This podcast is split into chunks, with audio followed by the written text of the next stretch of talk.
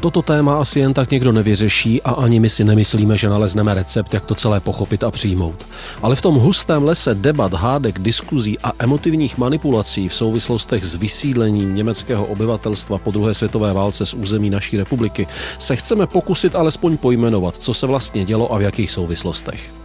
Je tu další díl historického seriálu s Michalem Stehlíkem.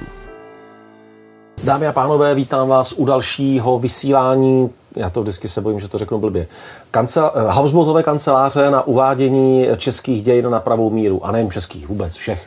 Buď zdrav, Michale. Ahoj. Vítej. Vy, kteří chcete zůstat v kontaktu se správnými informacemi, s inspirativními informacemi o dějinách, si odklikněte odběr. A my se můžeme začít bavit o jednom z našich národních traumat. Každá země, každý národ mají své trauma. A my máme jedno ze svých traumat, které se jmenuje poválečný odsun. Vysídlení tří milionů lidí. To není sranda. To je hlavně nejenom nějaké trauma nebo jedna historická událost, ale hlavně je to tak obrovský historický proces, který tě desítky a desítky let bude dohádět a vlastně nás dohání dodnes. A teď tam je ta polarizovaná rozdvojka. Jsme odporný, ohavný, bezcharakterní národ, který prostě vylil svoji válečnou zlost na nevinné občany. A vedle toho to druhé, že jo, co by, co by chtěli? Šli proti nám, chtěli, dostali. A teď co si s tím vším poradit? A ještě bylo to české rozhodnutí. No, mm-hmm. To taky není tak jednoduché. Několik věcí zase, ani jeden extrém samozřejmě nefunguje. To je víc názor než fakt. Mm-hmm. Takhle bych to řekl. Mm-hmm. Je velký rozdíl mezi názory a fakty, což vidíme i dnes ve společnosti. Mm. Se to dost těžko rozlišuje. No, a, a taky nadpis na článek by měl být burcující, tak se tam musí najít hlavně emoce. Sdělení už se vyřeší jindy. Přesně. Takže uh, ani úplný extrém ve smyslu jako nejhoršího národa světa, který zničí tři miliony osudů, ani nejhorší extrém ve smyslu tak a teď, teď to máte za to všechno, když jste nás ničili, ale v každém je kousíček té pravdy, v každém je kousíček té reality. Je to vůbec otázka soužití, které je tady prostě tisíc let, dobře, ale je to otázka soužití ve velmi radikální situaci druhé války, kdy máme za sebou Československou republiku, ne úplně jednoduché soužití ve státě, ve kterém část těch Němců žít prostě nechtěla. Což jsme i rozebírali v předcházejících Nemů- relacích. Ne- nemůžeme to, tohle podceňovat. Tady není žádný sad zalitý sluncem v roce třicet sedm. Lidi, kteří se bratrsky objímají a říkají, vždy jsem toužil potom být s tebou pohromadě v jednom státě, bratře. Nic takového prostě nemůžeme předpokládat, jsou tady prostě národní tábory, i ty, jak jsme se bavili, i ty fotbalové ligy se hrají jako na národnostním principu, jedna věc. No ale pak přijde ten velký šok té války, kdy na začátku samozřejmě je to velký šok pro české obyvatelstvo, zmizí Československo, obsadí se pohraničí, máme jakýsi zvláštní protektorát a vlastně do toho probíhá válka. Ještě mezi lety možná třicet devět, čtyřicet dva to není tak radikální ve smyslu, kdyby se to otočilo, tak všechny vysídlíme. Samozřejmě jsou úvahy, co dál, jak teda realizovat soužití po té, co máme takhle strašlivou historickou zkušenost vzájemnou. To je jedna věc. Nehledě na to, že to, co ti lidé začnou žít, a tady použiju tu Heydrichiádu, to použiju ten čtyřicátý druhý rok, fyzickou obavu o život, že být Čech je velmi problematické z hlediska budoucnosti. Vysídlí nás, popraví nás všechny, přijdou si pro mě, gestapo, a kdykoliv stanné právo, mm-hmm. popravy lidí. Je, je to prostě mezi květnem a červencem čtyřicet dva se popraví více než patnáct set lidí a celkových obětí jenom těch pár měsíců Heydrichiády je přes pět tisíc. Hmm, včetně prostě židů, včetně dětí, včetně jako žen, dokonce těhotných. Seš v situaci velmi radikálního zlomu do té národní povahy. Radikální zkušenosti. Prostě tady byl strach o život, který byl oprávněný. Hmm. Tady byly represe, které byly obrovské. A ten šok lidic, ležáků, i mezinárodní, protože ještě seš ve čtyřicátém druhém roce, ještě nespadl Stalingrad. Mm-hmm. Ještě není jasné, jak to vlastně bude dál. A ještě nejsou informace o koncentračních táborech. Mm-hmm. Transporty mm-hmm. od nás odcházejí ve čtyřicátém druhém a tak dále, třeba v rámci židovských dějin. Ale ty lidi se jsou šok. Šok pro Evropu, šok pro to české obyvatelstvo. A ty, když žiješ s šokem, traumatu, tak v tom posttraumatu si samozřejmě tu zlost jako chceš vybít. Samozřejmě neznamená, že správně, mm-hmm, ale mm. vůbec bych nepodceňoval kauzalitu. Mm. A i ta dynamika té psychiky a té společné, sdílené psychiky opravdu tímhle směrem. Prostě to tam je. A jestli se v letech třicet devět až čtyřicet dva diskutuje třeba v exilu, že část těch aktivních představitelů S D P, Henleinovy strany, část nebo aktivní nacisté, lidé, co se podíleli, kromě toho, že budou odsouzeni a tak dále, prostě budou vysídleni z té země, to už jsou ty úvahy, které jsou v těch prvních letech války, tak ten čtyřicátý druhý rok to rozhodně naprosto zradikalizuje. Znamená jednak diplomatický úspěch, část velmocí oduzná vlastně Mnichovskou dohodu, což je důležité pro ty hranice. Zbavíme se i z hlediska hranic. No ale zároveň už se nemluví třeba o milionu nebo půl milionu Němců, ale začne se velmi jako jasně mluvit o tom, že dojde k vysídlení německého obyvatelstva, které neprokáže antifašistickou nebo jinou minulost. Tady někde je ten zlom mezi čtyřicátým druhým a čtyřicátým třetím rokem, kdy se vlastně jedná o tom, že vysídlení a takzvaný transfer dobovou mluvou je realita. Ale nejde přitom jenom, jenom jak jsi říkal správně, o nás. Tam jsme v systému velmocí.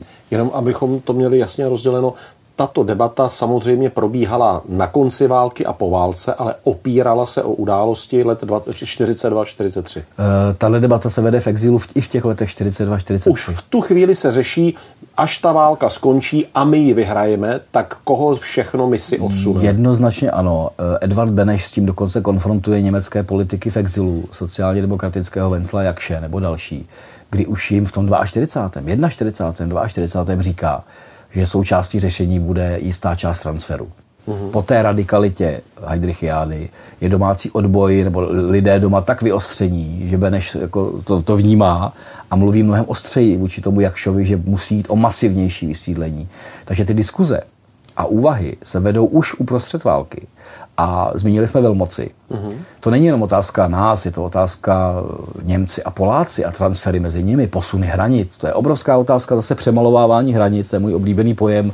Přemalováváte ve Versailles, ale přemalováváte i v Postupimi. Uhum. A to, co je důležité, je, že žádnou takto radikální věc neuděláš bez toho, aby si neměl souhlas těch velmocí. Uhum. To není tak, že si to řekne Beneš s Janem Masarykem a Klementem Gottwaldem, ale to je tak, že postupně musíš jako zajít za těmi správnými dveřmi, zaklepat v smyslu ministerstev zahraničí a dalších ministerstev nejvyšších představitelů těch velmocí a zeptat se, kdybychom rádi, to hodně zjednodušuju, udělali transfer, vysídlili prostě miliony lidí, co vy na to. Uh-huh. A ty souhlasy z hlediska velmocí získáme už v roce čtyřicet tři. Uh-huh. To není čtyřicátý pátý rok. To se potvrdí v té Postupu mi v srpnu, že to tak jako má být jako legálně, legislativně, mezinárodně právně, ale ty seš někde uprostřed války, kdy se o tom mluví a dokonce se o tom vzájemně telegrafuje mezi velmocemi. Ještě bych se toho, u tohoto bodu zdržel, protože to je nesmírně zajímavý, protože občas, když se diskutuje nad těmi dvěma extrémními polohami, tak se také používá argument, vždyť to nebyl český vynález, to ty mocnosti to chtěli, tak ne, to ten Beneš je obcházel. V tomhle případě ten dotaz byl vznesen samozřejmě z naší strany. Dokonce, pokud to tuším správně, je zajímavé, že jeden z posledních souhlasů v tom čtyřicátém třetím roce byl dán ze sovětské strany. Mm-hmm. Že už jsme měli předtím jako tiché souhlasy Francie, samozřejmě exilově v rámci de Gaulle'a, nebo Británie, což bylo velmi, velmi důležité. Ale u Sovětů jsme zatím neměli souhlas v tom čtyřicátém třetím Mm-hmm. A ten souhlas Beneš dostane shodou okolností, těsně předtím, než letí do Moskvy podepsat tu společnou smlouvu, kde je to taková ta vstřícnost. Ano, ano. Že my vám garantujeme, že jako můžete. Vím to mimo jiné, uh, proto, protože Beneš předtím, než je v Moskvě v roce čtyřicet tři, tak je v Americe, mezi americkými krajany. A existuje čilá telegrafická korespondence mezi ním a uh, Janem Masarykem, který je v Londýně. Uhum, uhum, uhum. A já jsem tam seděl v New Yorku nad archivem těchto telegramů. Ty tam držíš v ruce ten telegram, kde Benešovi v Americe, když je vzkazují, že, že volal sovětský vyslanec na, na naše londýnské vyslanectví s tím, že potvrzuje, že Sověti Paničku. souhlasí s transferem. Aha, Teď aha. těch jako drobných historických křižovatek. To znamená, my jsme přišli s ideou, ta se zradikalizovala v rámci uh, toho, co se dělo za teror v protektorátu. Získali jsme souhlasy velmocí předem, samozřejmě ne ještě definované třeba tou Postupy v létě devatenáct set čtyřicet pět, mm-hmm. ale získali mm-hmm. jsme ty souhlasy předem. A vlastně už ta politika pracovala s tím, že nastane uh, transfer nebo to vysídlení, říkalo se tomu i odsun, ale to se k tomu ještě možná dostaneme, že je důležité, jaká slova se třeba používají v těchto případech. Tak to je jedna věc to je toho rámce, v kterém se to pohybuje. A samozřejmě i Němci vnímali hodně s obavami konec války, uhum. zažili uprchlíky, protože už z toho Pomořanska a východního Pruska ty Němci se ocitnou protektorátu, prostě utíkají do říše. A vlastně je tady obrovská obava, co bude. Já to rád říkám jedním, jedním příkladem, jako je fotografie. Já jsem z jihozápadní Moravy, město Dačice je české a město Slavonice bylo německé, mm-hmm. čistě. A Slavonice byly v Ostmarce, čili byly v Sudetech obecně. Dojít vzít jménem, nebudeme to komplikovat. Ale byly od třicátého osmého roku jakoby v říši. A máš dvě fotky. Jedna fotka je Dačického náměstí s československými vlajkami a sovětskými vojáky. Byli jsme osvobozeni. A ze stejného dne v uvozovkách máš fotku ze Slavonic, kde všude z těch oken na náměstí visí bílý prapory. Mm-hmm. Protože se vzdávají, protože jsou obsazeni, ale nikoliv osvobozeni. Mm-hmm. A jsou to dvě města jednoho státu. Tam, na tom je velmi dobře vidět jako mentalita těch lidí, a tím, co prostě tady jako jsme osvobozeni od těch zlých Němců, což po té zkušenosti je jednoznačně pozitivní, tak tady je strach, no. co bude dál, protože výrazná část z nás byla v S D P, chtěli jsme uh, Heims in Reich, chtěli jsme mm-hmm. do říše mm-hmm. a teď tady je tady ruský voják, znásilňují nám ženy, matky a, a další, to, to je také zkušenost těch mm-hmm. Slavonic třeba mm-hmm. konkrétně. A je tady obrovská obava o tu budoucnost, což se projeví bezprostředně. A teď máš tu hranici politicky vyjednaného takzvaně transferu, já budu používat do, dobově, a pak tady máš okamžiky mezi polovinou května čtyřicet pět a červencem čtyřicet pět. A to je to období takzvaně divokého odsunu. Mm-hmm. To je úplně jiná kapitola, která je hrůzná právě v tom, co se děje. Je důležité oddělit dvě fáze, jednu tu úplně bezvládnou, úplně divokou a druhou, kdy to má jakýsi režim a jakýsi systém, který je schopno vedení státu držet a koordinovat. To... Tak a druhá věc, ještě je to složitější v tom, že kolem tebe ve smyslu státu máš zóny obsazené spojenci, mm-hmm. a ty nejenže někoho musíš vysídlit, když už se rozhodneš. O lidech se takhle mluví jako špatně, protože jsou to jako osudy. Tak je musíš někde přijmout. Musíš jim dát někde přístřeší, jídlo, to znamená... Logistický aspekt celé operace. Absorpční schopnost rakouského a německého území je samozřejmě v tom rozbombardování jako téměř nulová. Rakušané obecně to se tomu brání a chtějí, aby byli posunuti všichni do Německa. Přece uhum. Tam zahlíží na, na, na ty bémáky, které jsou tam odsunuty. To je ještě další moment, co se s těmi lidmi děje. A říkám to i proto, že pak vidíš rozdílnost velmocí, že zatímco americká zóna nebo britská zóna nebo další jsou velmi skeptičtí, aby v vozovkách otvírali hranice těmhle transferům, tak my to ženeme přes tu sovětskou zónu. Uhum. Kde tam je ta spolupráce na tom transferu prostě přímá i směrem do Dolního Rakouska nebo, nebo směrem na sever, kde ty Sověti tomu otvírají jako tu možnost, kdy už je vidět ta, ta užší spolupráce. Ale zpátky k tomu, to, co se děje mezi uh, květnem a červencem čtyřicet pět, ta divoká fáze, ta má úplně všechny aspekty prostě posttraumatického násilí, uhum. Kdy nejenže, ano, přesně kauzálně mohu říci, že když jsem žil obrovský strach, tak je logické, že se chci pomstít, uh, to řeknu takhle jako škaredě. Ale jiná věc je, kteří lidé tu pomstu vykonávají. Přesně. Kdo jaké pak je typy ten, lidí? Ano, který pak to dotáhne až do toho konkrétního činu, protože toto období fakt lze označit za období zločinů. Je to tak, se to takhle dělo. Jsou to reálné zločiny. Ty máš eh, podle jednoho z Benešových dekretů ze čtvrtého května čtyřicet pět tuším formálně definované, že se vrací ústavnost a vrací se v podstatě zákonný režim Československé republiky. A uprostřed tohoto zákonného režimu mm-hmm. se ti odehrávají vraždy, odehrávají se ti prostě... Linče. Eh, vyvedou lidi z vlaku, postřílí je, eh, i když použiju tu naši západní Moravu. Tam prostě... rakouští kolegové historici mi říkali, u vás partizáni jezdí autobusem a je to to, že tam byla táborská jednotka takzvaných partizánů, protože je zase důležité, aby ti lidé třeba neměli znalost těch sousedů, která takzvaně čistí, to je zase pojem. Mm-hmm. My čistíme tehdy, čistí mezi Novou Bystřicí a Moravskými Budějovicemi to pohraničí, takhle pěkně po té jižní, jižní hranici. A skoro všude, kde, ho, kde, kde uskutečňují ty transfery, tak vždycky pět nebo šest lidí těch hlavních Němců, co byli na úřadech, co byli jde postřílí. Jsou prostě vraždy, které se odehrávají za bílého dne.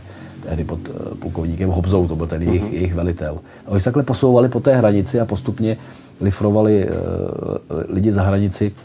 A pak tam máš uh, jako neuvěřitelně tragické příběhy, ať už je to brněnský pochod smrti, anebo jihlavský, kdy prostě vezmou uh, matky s malými dětmi, uh, vyvedou je uh, přes ten jih na rakouské území a někdy u Waidhofnu je pohřbeno několik desítek malých dětí, kteří prostě nepřežili ten přesun. Teď tě zamrazí po té válečné zkušenosti, po tom, co ti lidé měli za sebou. Cena lidského života je vepsí. Vlastně v tenhle ten okamžik. Ale zase, když zaměříš fokus na ten konkrétní zločin a budeš to zobecňovat na, na celý odsun, tak se nikdy nemůžeš dohodnout v filozofkách v těch názorech. Protože řekněme si, že toto je konkrétní zločin konkrétního člověka. Ale zároveň je tady ta těžká válečná zkušenost, zároveň je tady nějaké mezinárodní rozhodování. A velmi těžko z toho uděláš jeden příběh, protože on je rozporuplný. To je to, to, je to hlavní. Tam je nesmírně nekomplikované vlastně cokoliv z toho vznést na celý národ nebo na celou partizánskou skupinu a podobně, protože zkrátka tam vzniklo nejprve vákuum, ve kterém byl prostě, to je strašné spojení, bezpečný prostor pro magory, pro fanatiky, psychopaty, zabijáky, kteří si ten prostor okamžitě obsadili, zacítili ho, rozeznali a začali v něm páchat svoje zvěrstva. A zároveň tak pak, pak už jsi v tom zpětném pohledu té politiky, protože mm. některé věci se vyšetřují, mm. třeba je mezi lety čtyřicet šest a čtyřicet osm, ještě před nástupem komunismu. Zjistí se od Postoloprt po další prostě reálné zločiny, prostě lidi, kteří jako e, vraždí, ale v té závěrečné zprávě je napsáno, že by to nebudilo dobrý dojem na veřejnosti i mezinárodní, pokud bychom toto poslali před soud.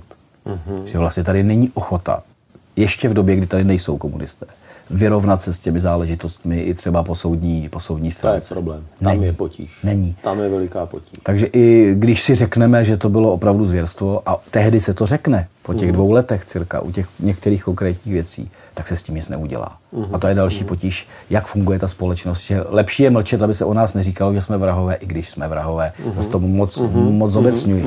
Takže jak, jakoby těch rovin, uh, rozporů je tady, je tady strašně moc.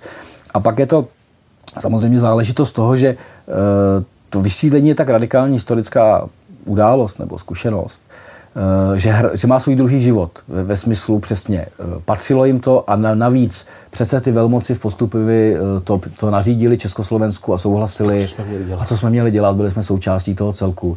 Na všechno se musíme podívat mnohem podrobněji v těch rovinách a hlavně v tom vývoji, nejenom třeba mm-hmm. v těch několika měsících. Ale, ale v tom celém. Pak jsou tam absurdní situace, ono to má nejenom logistický, ale má to ohromný problém s těmi místy. Oni vlastně nezničí jenom tři miliony osudů, nebo je neposunou jinam. Ním se těžko žije třeba v tom Německu nebo Rakousku, je to vlastně velmi složité sociálně.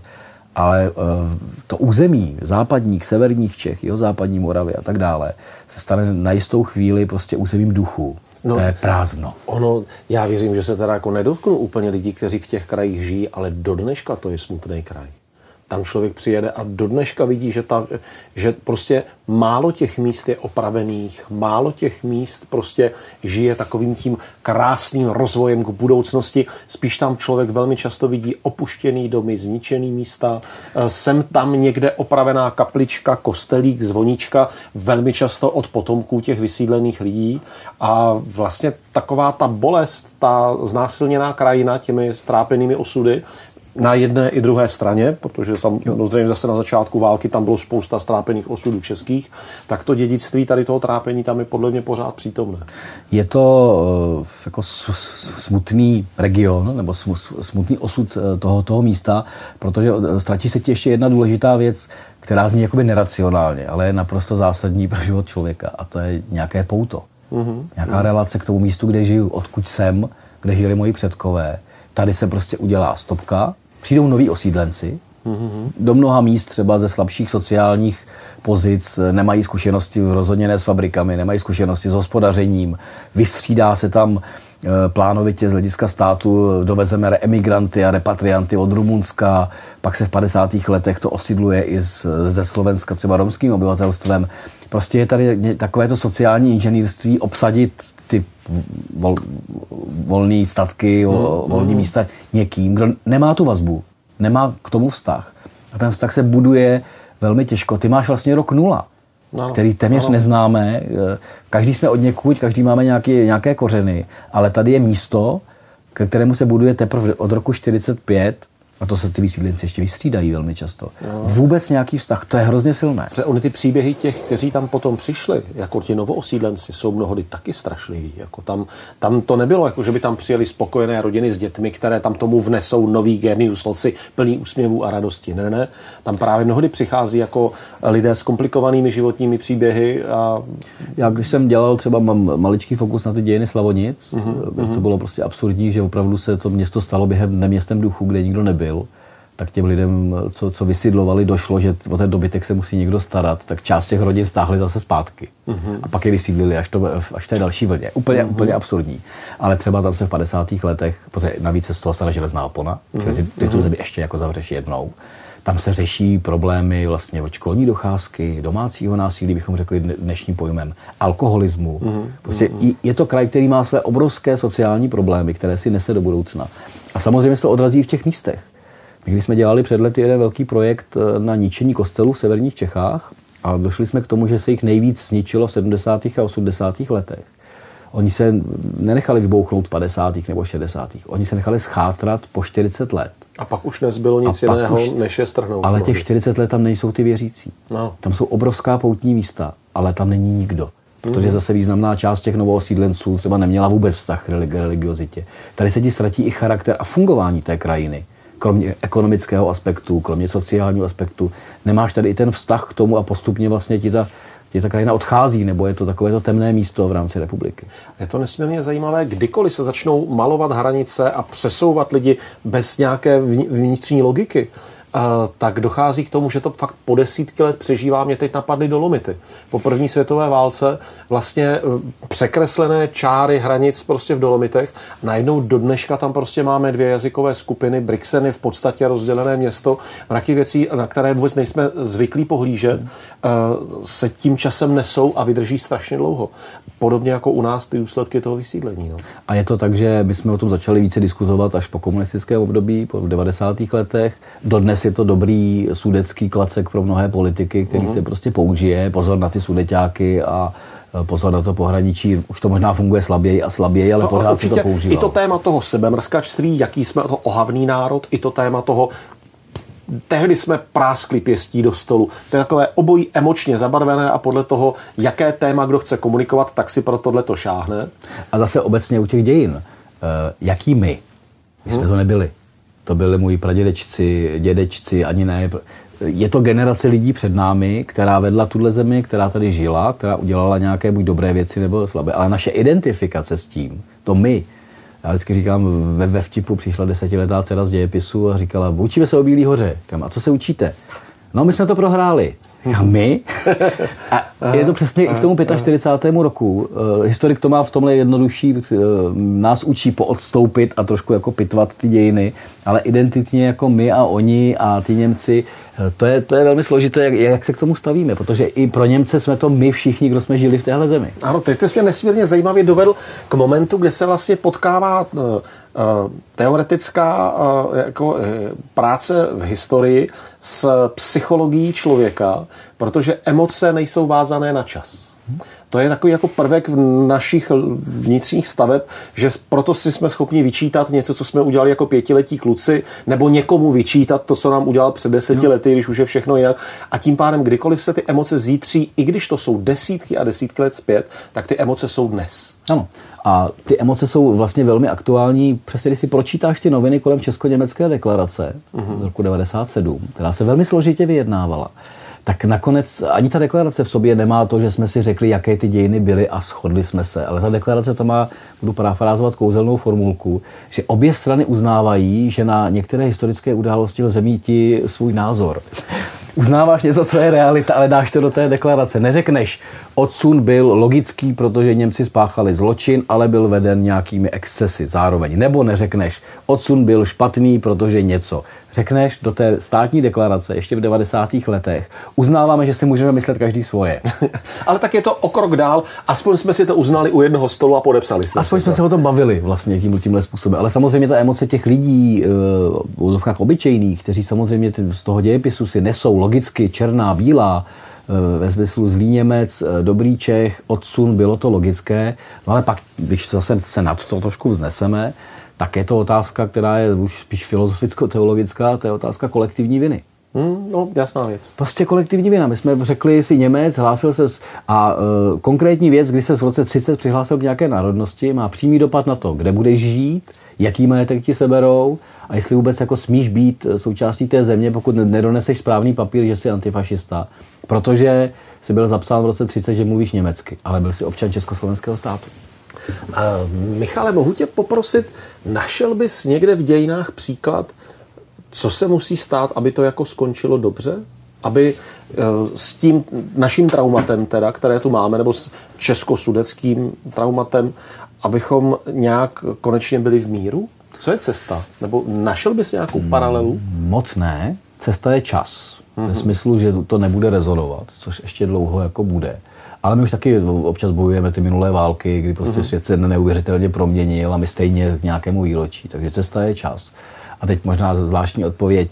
Nejlepší je to žádné trauma vzájemné nemít, mm-hmm. protože pak to funguje. Já to rád používám, když se mluví o rozdělení Československa. A teď zase, jak se to posunulo, jak jsme byli skvělí a mistři světa, jak jsme rozdělili ten stát a v podstatě se máme rádi a jak může být příkladem pro celý svět, na rozdíl třeba od toho Balkánu, nebo mm-hmm. jak, jak si foukáme mm-hmm. tak jako hezky. No, ale ono to má jednu jako velkou výhodu. My jsme si nikdy neudělali nějaký zásadní trauma. Mm-hmm. Máme malá traumátka v rámci jako vztahu a velk, velký bratr. Takže hloupá odpověď je, řešením je to trauma nemít, ale tady už to neode, neodestojíme, neodestojíme protektorát, neodestojíme Sudety, neodestojíme červen devatenáct set čtyřicet pět. Nejlepší je se, nejde to bezemočně, ale podívat se na to racionálně. Dokonce, což člověk se své podstaty nemá rád, u, přiznat si, že jistá buď událost nebo historický moment jsou prostě rozporuplné. Mm-hmm. My to potřebujeme mít jasný. Ano, ano, ta, po, ta nutný evropský hodnotící přístup. Tak jak to bylo? Ne, můžeme si i říct, bylo to těžké. Přesně tak, jako říct si, bylo to dobrý, bylo to, to nebude fungovat, protože to tak není. Protože to, to bylo oboje. Je to plné rozporu. A do, dodnes my neodpovíme ani v tomhle díle v úzovkách, jak to bylo, jak to bylo správně, jak to mělo být a, a kdo je víc vinen a kdo je méně vinen. Je to obrovská rozporuplná událost v našich dějinách, která není o jednom měsíci, ale o stovkách, potom desítkách let a potom velmi krátkém úseku protektorátu. Já ti mnohokrát děkuji za tuhle debatu. Napište nám do komentářů, jak vy se stavíte k tomuhle tématu. Mě by to nesmírně zajímalo, jak to v dnešní době běhá lidem hlavou. Klikněte si odběr. A tobě děkuji a těším se příště. Ahoj. Ahoj, ahoj.